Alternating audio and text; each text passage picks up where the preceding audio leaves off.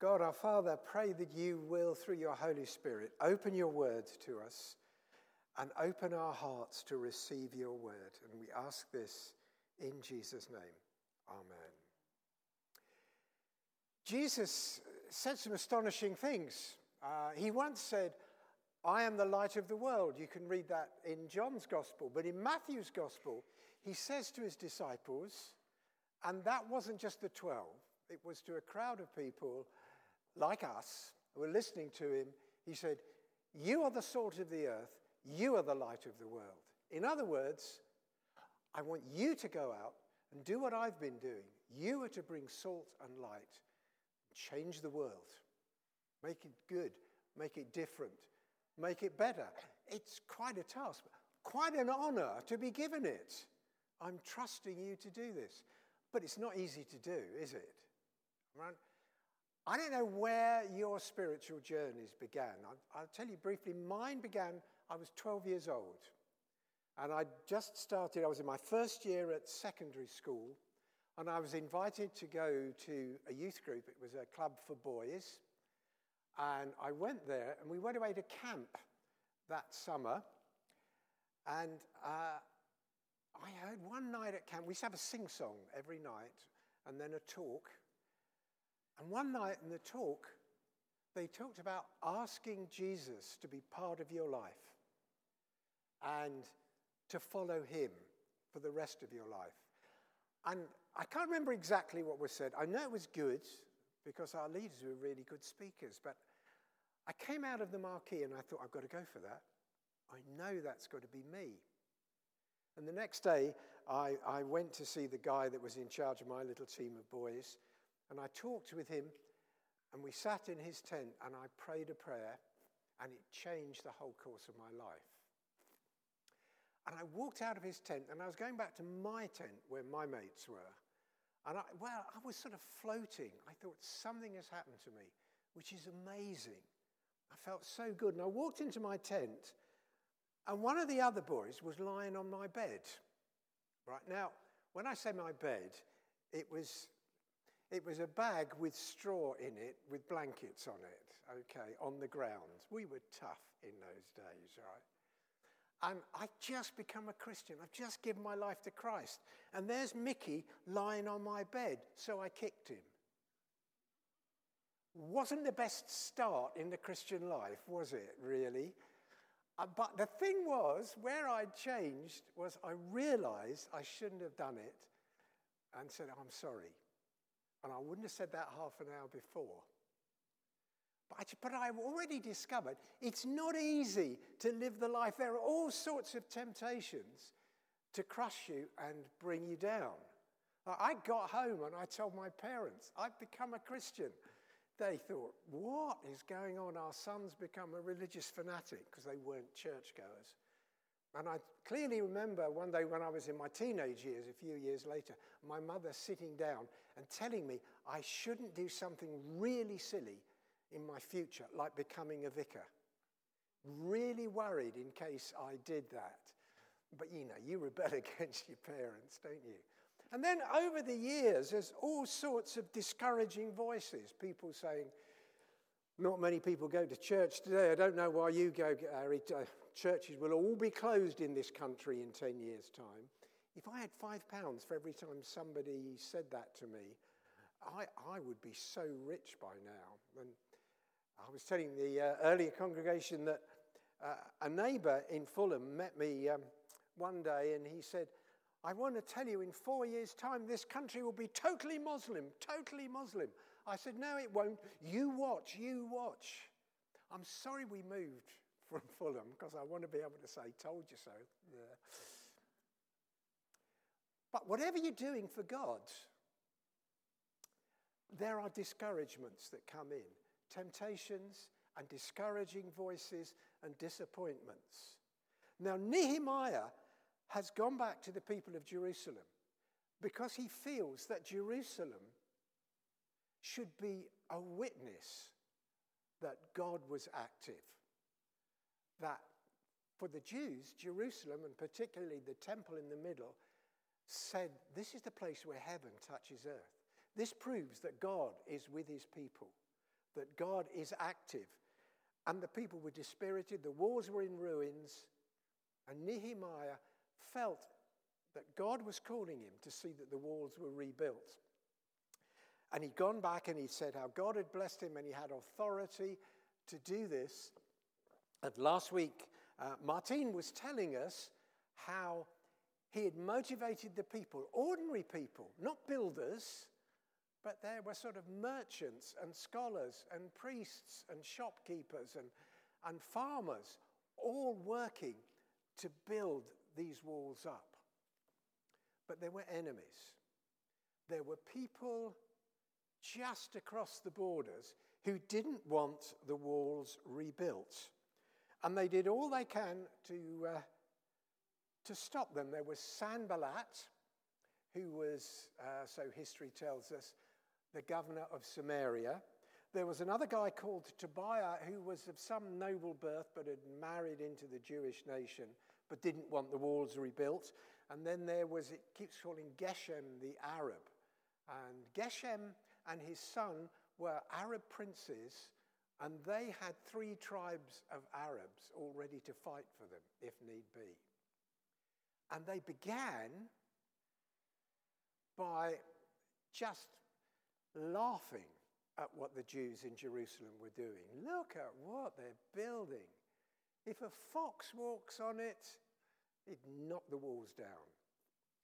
And it gets in your mind. There's nothing worse than people mocking what you're doing. Now, tell me, if I quote a poem of Steve Turner's, he's not here, do we have to pay him? he's not here, he doesn't know. Well, I'm doing it uh, on behalf of the church, and, and I mean, the treasurer is. No, Steve Turner, one of our church members, has, has written lots of poetry, but one of my favourite poems of his, it's very short. It says, Sticks and stones merely break your bones, but words can tear your heart out. And when they're mocking them, you know, you can imagine them saying, you know what, we put all that all that work in, but look at those walls. Yeah, Fox probably could knock some of that down. And that undermines them. Nehemiah did what he always did. He prayed, and he needed to, because the next thing that happened was that representative of the tribe of Judah comes to him and says, We can't carry on. My people are absolutely exhausted. There is so much rubbish to clear away before we start building. We can't carry on. We really can't go on. And then other rumors began to hit him. The, the, the three villains, Sanballat, Tobiah, and Geshem, started spreading rumors. We are going to attack them. We're going to come on them by night and we'll kill them, and that'll stop the building. And some of the Jews who li- lived near them picked up these rumors and came down to Jerusalem and told people. I love the way Nehemiah puts it because he's writing this book himself. He says, They told us 10 times. No, I think he said, They told us 10 times. You know, they spread it so as many people as possible heard, You are in danger. They may not have been actually really in danger because Nehemiah had the authority of the most powerful man in the world, Artaxerxes, and the forces of Persia behind him.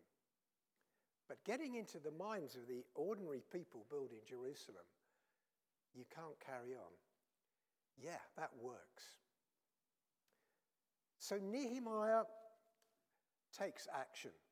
He arms his people. He gives them swords, he gives them spears, he gives them armor. And then he puts them at weak points in families.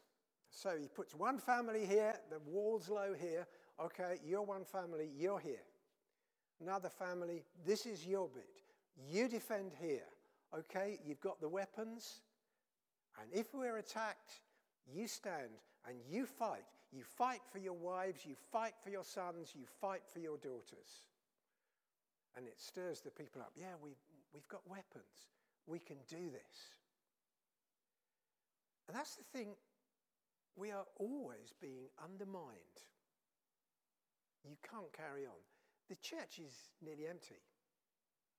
You don't really think you're going to grow this church, do you? And it's the thing that gets into your mind. Paul wrote to the Ephesians, and he talks about the forces that we're fighting against, the forces of evil, and it's those sort of forces that get into your mind. And he says, put on the armor of God. You'll find it in Ephesians chapter 6. Put on the helmet of salvation, the belt of truth. Know what you believe. The breastplate of righteousness. Live the life so that people can't accuse you failing. The shield of faith. Keep trusting God so that whatever is hammered at you, you have a shield to protect you. Your shoes are the gospel of peace, so you know what the message is you're giving. And in your hands, the sword of the Spirit, which is the word of God. Stand firm. You have that, that armor on, you will be able to stand firm. And that's more or less what, what Nehemiah is doing with these people. You've got armor, you've got weapons. Stand against them. But the key thing, he says, remember your God, who is great and awesome. Remember your God, who's great and awesome. It's interesting that he does the practical thing and then he tells them about God. He doesn't just say, trust God and carry on, because they would still have been worrying. But he says, You've got that. And then later he says, God will fight for you. Some years ago, uh, we in Fulham were part of a mission called Soul in the City. And uh, it was a really good mission. We went around in our parish doing jobs for people. We sort of cleaned up and repainted the wall of the sheltered housing. I became a bingo caller in the sheltered housing, to my shame. You know, I, I'd got all the stuff on its own. Number five, two fat ladies, 88, very. Uh, anyway, and we did all that. And then in the evenings, we had meetings. Uh, this went on for two weeks. And the meetings specially directed at young people, but not solely for young people. And we had music and we had a message. Somebody would speak about Jesus and about why we were doing this. And a number of young people listened carefully. Quite a few from our church had been there. And some of them said, Yeah, we want to go for this. We want to. Well, they wanted to do the same thing that I'd done all those years before. And they said, Yeah. Yeah, I want to do that. I want to ask Jesus to come into my life and to be my Savior. And I was really excited by this, especially because one of the people who responded uh, was our goddaughter. She was 12 or 13 at the time. But some people who'd been praying for this mission said oh, it was all emotion, wasn't it? It wasn't real. They're young. They were just swept up with the music and the emotion. And I was really angry. And I can remember speaking at one of the meetings in the second week and saying, Listen, I I want to say to you, young people, I went through what you've been through when I was your age, and I'm still here believing. What you went through was an emotion. Um, some people avoided my eyes, I saw, but I tell you that because that was some years ago. Our goddaughter, as I say, was 12 or 13. And then last year, one day, Norma had a message from our go- uh, goddaughter. She sent us she sent her um, a text, and it, first thing on the text was a picture. And the picture was of a Bible, the Bible we had given her years before at her confirmation. She's now 29. Oh my word. I don't want to know that. And it was the Bible we gave her for her confirmation. And she said she was with her sister her cousin, and she named three or four other young people who'd been around at the time of that mission. And some of them had been through um, really difficult times. They'd been tempted uh, by friends because some of them rang with a really rough crowd. Uh, and what Emily said in her text, she says, We're all at church at a Bible study. And I thought, great, where are all those of you that said it was just emotion? And young people had been through struggles, but out and awesome. And he wins. And I like winning. I'm competitive. And I want to be on the winning side. And Nehemiah knows that.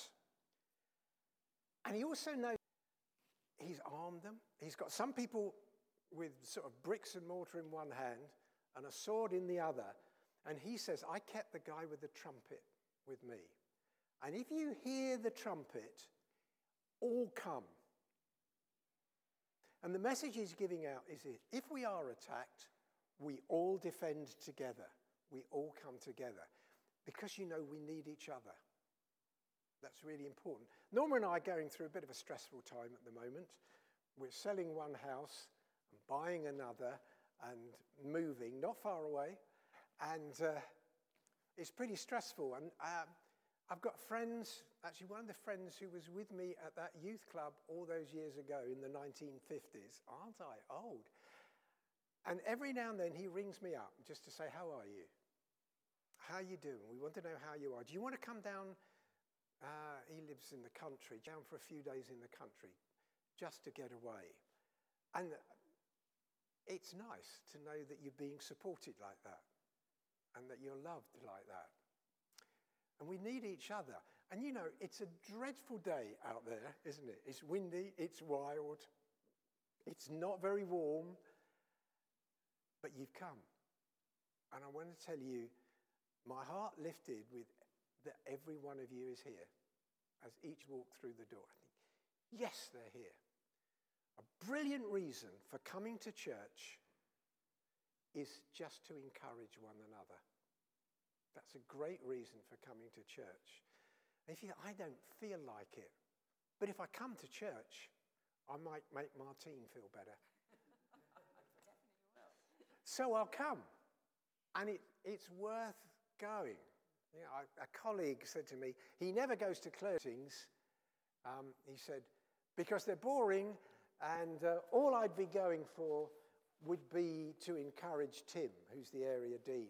And I thought, that's worth doing, encouraging Tim. Because we need each other and we need that fellowship. Nehemiah is so wise, and he mucks in with them. He's a great leader. He says, Right, some of us are going to sleep in the town with our swords ready, and he's one of them. That's a good leader. I have to tell you, at youth club on Tuesday night, too late, I've it. Martine said, We need some music. And she went across the road and uh, came back with some music. And they're playing the music. I sort of got my back to her and I turned round. And there she was doing a dance routine with some of the girls. I, what a mover, what a mover. but you know, that's part of being in it together. So, put on the armor of God. Encourage one another. Be together. And remember your God, who is great and awesome and who fights for us. Isn't that exciting? We're building something for God and we will succeed. He says so. Amen.